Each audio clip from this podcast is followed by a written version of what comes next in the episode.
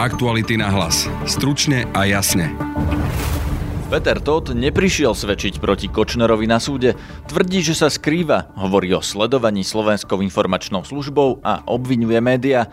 Súd ho na septembrové pojednávanie chce nechať predviesť. Budete počuť prokurátora Jana Šantu. Zo svetka sa ľahko môže stať obvinený, Totovú verziu rozoberieme so šéf-redaktorom Aktualit Petrom Bardym a budeme sa venovať aj tomu, čo asi skrýva komunikácia Mariana Kočnera s Norbertom Bederom, ktorú prokuratúra chce nechať verejne prečítať.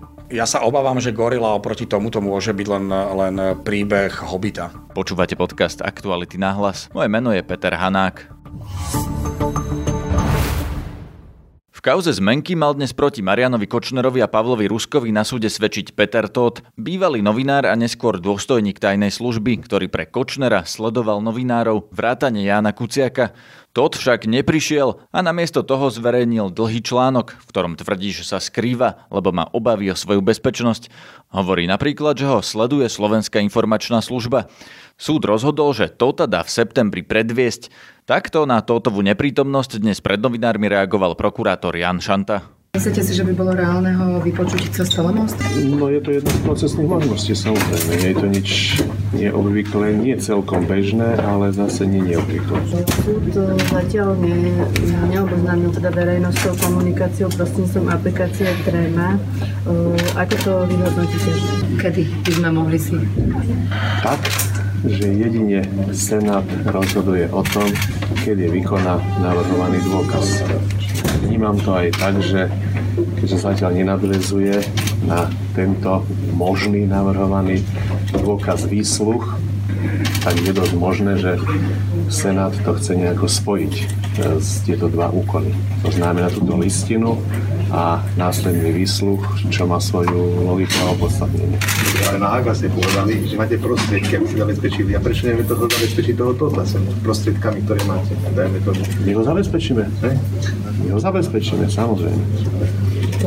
myslíte, že sa ho podarí predvolať, keď on v tom texte vlastne napísal, že on sa skrýva na mieste, ktoré nikomu neprezradí?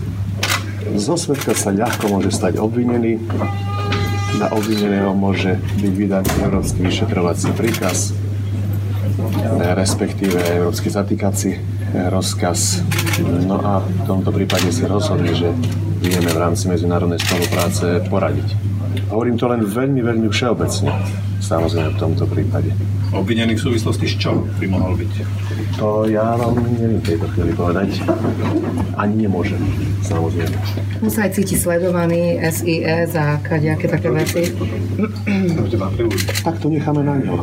Čo on cíti, to je jeho vec a čo sme my povinní, to je druhá vec. Takže nie je vylúčené, že aj orgány činné v trestnom konaní by dopomohli k tomu, aby sa dostavil na súd?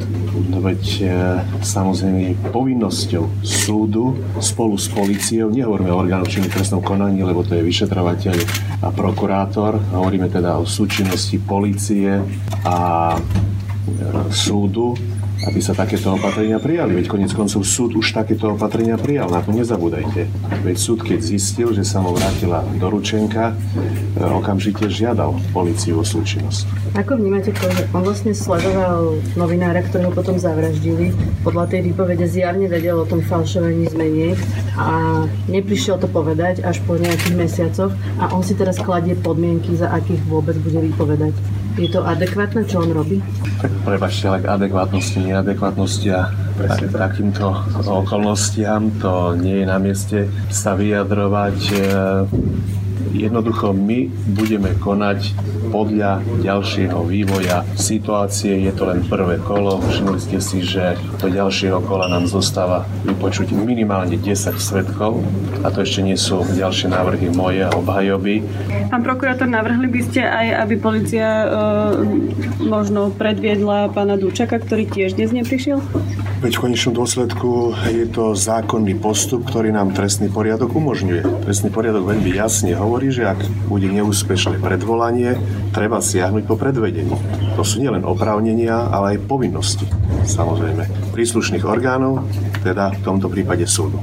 Takže ak takto situácia bude pokračovať, pochopiteľne, že bude povinnosťou súdu predviesť. No čiže oni všetci boli raz predvolaní, to znamená, že v tom druhom kole budú už predvedení tým pádom, nie?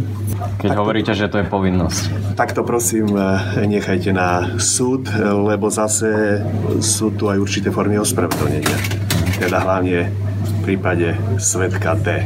Študuje so mnou šéf-redaktor Aktualit Peter Bardy. Vítaj. Dobrý deň. Čo hovoríš na to, že Peter Todt neprišiel svedčiť proti Kočnerovi, tvrdí, že sa skrýva, že ho údajne sleduje SIS? Veľmi ma to neprekvapuje, že neprišiel. Ono sa to zdalo tak trošku aj čakať, lebo Peter Todt je pod istým tlakom médií, je pod tlakom vyšetrovateľov, je pod tlakom tých, o ktorých, o ktorých vypovedal a pravdepodobne si uvedomuje aj to, že že sa teraz rozhoduje vo všeobecnosti o budúcnosti, o tom, či, či nakoniec nebude sedieť v lavici obžalovaných a keď áno, tak e, čo mu môže hroziť, aké vysoké tresty. Čiže on si zachraňuje kožu, či už pred, e, či už pred zákonom a možno aj pred tými ľuďmi, o ktorých hovoril.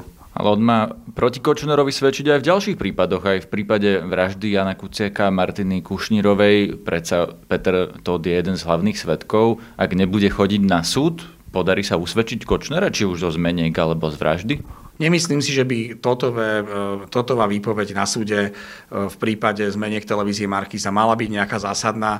Na druhej strane, pokiaľ chce Peter Todd, tu ide hlavne o neho, pokiaľ chce Peter Todd ukázať, že je vierohodným svetkom aj v iných kauzách a pokiaľ chce, aby sa na ňo prizeralo ako na, ako na človeka, ktorý v, vo veciach, ktoré robil Kočner, bol, bol použitý alebo bol aktívny v rámci nejakých zákonných vecí, tak by si mal uvedomiť, že, že marenie spravodlivosti, vyhýbanie sa súdu a, a podobné veci by asi nemali byť to, čo mu, čo mu pomôže. On teda tvrdí, že je ohrozené jeho zdravie, rodina, bezpečnosť. Veríš mu niečo z toho, čo hovorí? Tak ja sa dlhodobo vyjadrujem v tom zmysle, že Peter Todd nepatrí pre mňa k najdôveryhodnejším ľuďom. Jeho minulosť e, novinárska, respektíve novinársko-spravodajská a neskôr spravodajská a, ne, a neskôr pre, pre človeka, ktorého meno sa objavilo v mafiánskych zoznamoch, má do istej miery e, drží na dištanc od tohoto a od jeho vyjadrení. Na druhej strane treba povedať, že a teraz to nemusí platiť úplne o tomto prípade, že lumpov vždy usvedčovali lumpy alebo zväčša usvedčovali lumpy. Čiže keď mal niekto prehovoriť o, o niektorých špinavostiach, tak e, ich obchodní partneri, ich priatelia, čiže ľudia, ktorí boli tiež na tej druhej strane, na tej, na tej zlej strane, to boli často tí, ktorých výpovede e, zavážili. Čiže Čiže Peter Todd dnes naozaj je v situácii, kedy musí rozprávať, mal by rozprávať a mal by rozprávať hlavne vierohodne. On dobre vie, že, že nejaké rozprávky by mu asi v tomto celom nepomohli. Takže, lebo to je skúsený spravodajský dôstojník, to nie je človek z ľudu. Ale napriek tomu to, čo napísal dnes, vyzerá ako rozprávky. On tam dosť dramatizuje, hovorí, že čo všetko mu hrozí, obvinuje médiá zo všetkého možného. Čo hovoríš na to?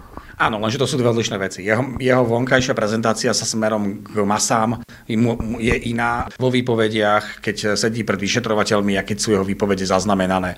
Čiže je to pochopiteľné, ešte stále má medzi, medzi bežnou e, spoločnosťou istú skupinu priaznivcov, aj ktorú získal cez svoje blogy, aj tí, ktorí mu verili v tú jeho minulosť, že bola čestná a, a ktorí dokonca dnes vidia ešte v Kočnerovi niečo ako trpiteľa. Čiže tam ešte stále, ešte stále je medzi ľuďmi množstvo tých, ktorí sú ochotní uveriť e, rôznym rozprávkam o tom, že, že ľudia okolo Kočnera sú tí dobrí a, a že ľudia okolo Kočnera sa stali akýmsi terčom verejného hejtu a, a, ver, a, a nenávisti a že, a že v podstate Kočner má byť obeď. A bohužiaľ situácia na Slovensku je taká, že existujú ľudia, ktorí toto majú v hlavách.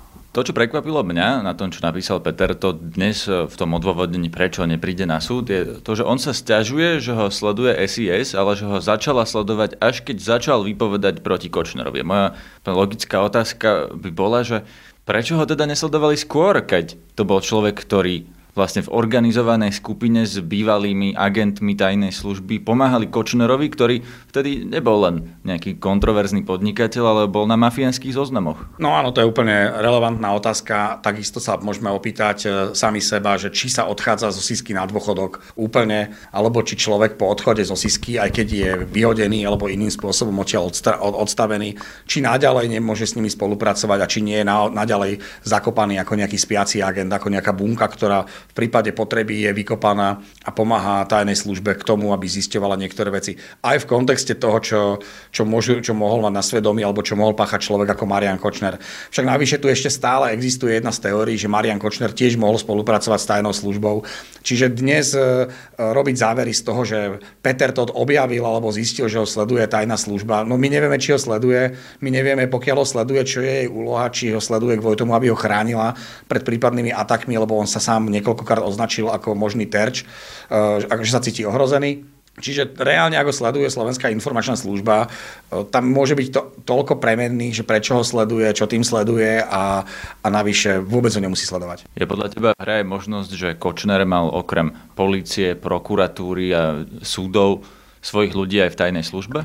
Ja si myslím, že áno. To, túto možnosť nemôžeme vylúčiť, fakt však konečne máme tu postavu AGA, ktorý je človek, ktorý má svoje skúsenosti s tajnou službou a tu je znovu tá istá otázka, že či bol na dôchodku, či robil pre tajnú službu, či nerobil pre tajnú službu. Ja si naozaj myslím, že človek eh, Kočnerových rozmerov, ktorý tu fungoval od začiatku 90. rokov na tých najvyšších leveloch eh, činnosti, ktorú ťažko dá sa nazvať ako legálnej a ktorý sa tu naozaj prezentoval takými praktikami, ktoré nie sú štandardné, od obsadenia Markízy ozbrojenými e, ľuďmi z bratislavského podsvetia až po vyhražanie sa novinárom, kauza zmenky a rôzne karuzelové obchody. To je človek, ktorý podľa všetkého e, mal známych a má známych naprieč všetkými možnými bezpečnostnými zložkami, cez prokuratúru, policiu, súdy a tam, kde nemal on priamo známych, tak tam mal určite známych niekto, kto s ním e, blízko spolupracoval. Spomeňme len spomínaného Tota, ktorý v jednej zo svojich výpovedí mal povedať, že informácie o novinároch získaval od policie e, syn nitrianského oligarchu Norbert B.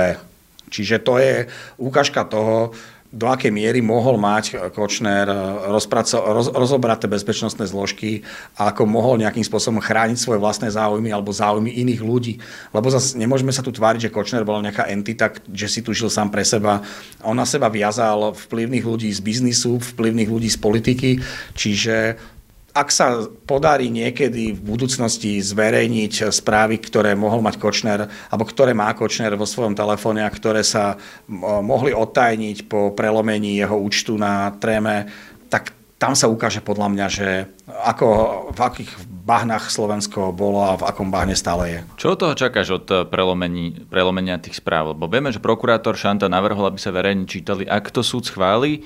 Čo toho čakáš, že že tam bude. Ja, ak si dodnes myslíme, že žijeme v nejakom marazme a že si tu oligarchovia rozobrali krajinu, tak sa obávam, že to, čo bude v tej tréme, bude výrazne, výrazne horšie a že to môže naozaj zamávať e, stabilitou demokratického systému, aký tu máme dnes. To znamená, bude to také veľké ako napríklad gorila, alebo čakáš ďalšie protesty, alebo čo čakáš z tých informácií, ktoré máme o tom, čo tam asi je? Ja sa obávam, že gorila oproti tomuto môže byť len, len príbeh hobita. Že toto môže byť, že úplne že obrovská vec. To bol šéf-redaktor Aktualit Peter Bardy. Súd v kauze zmenky bude pokračovať v septembri. Vytýčených je až 13 pojednávacích dní, v rámci ktorých by mali byť vypočutí ešte minimálne desiati ľudia, vrátane Petra Touta aj obžalovaného Mariana Kočnera. Tomu sudcovia vyhoveli v jeho žiadosti preniesť pojednávanie z Pezinského súdu do Ústavu na výkon väzby v Bratislave. Ak chcete poznať celý kontext tejto kauzy, vypočujte si naše podcasty z uplynulých dvoch týždňov. Odporúčam najmä ten z 22. júla pod názvom Ako chceli Kočner a Rusko ukradnúť milióny. Všetko nájdete na našej novej stránke Aktuality.sk lomka podcasty, aj na facebookovej stránke podcasty Aktuality.sk a našu prácu môžete sledovať aj na instagramovom profile Aktuality na hlas. Na dnešnej relácii spolupracovala Laura Kelová. Zdraví vás Peter Hanák. Aktuality na hlas. Stručne a jasne.